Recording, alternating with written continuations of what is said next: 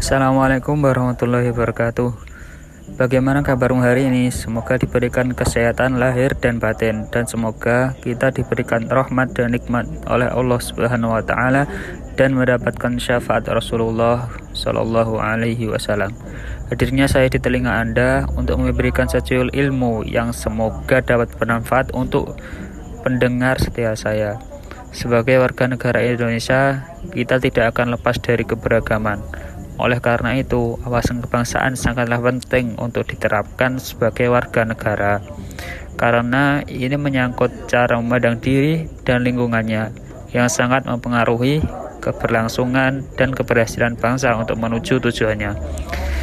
Indonesia ini terdiri dari banyak sekali pulau. Tercatat pada 12 September 2021 bahwa Indonesia memiliki 17.000 pulau tidak hanya itu, Indonesia juga memiliki suku-suku yang jumlahnya tidak sedikit. Ini juga menjadi salah satu faktor yang mempengaruhi bahwa wawasan Nusantara sangatlah penting ditanamkan kepada warga negara Indonesia. Sebenarnya tidak hanya faktor yang telah saya sebutkan, tetapi banyak faktor yang lain yang dapat mengaruhinya, dari mulai faktor politik, geostrategi, dan juga geografi. Jadi sebagai warga negara Indonesia kita um, harus memiliki wawasan kewarganegaraan sehingga tercipta persatuan dan kedamaian.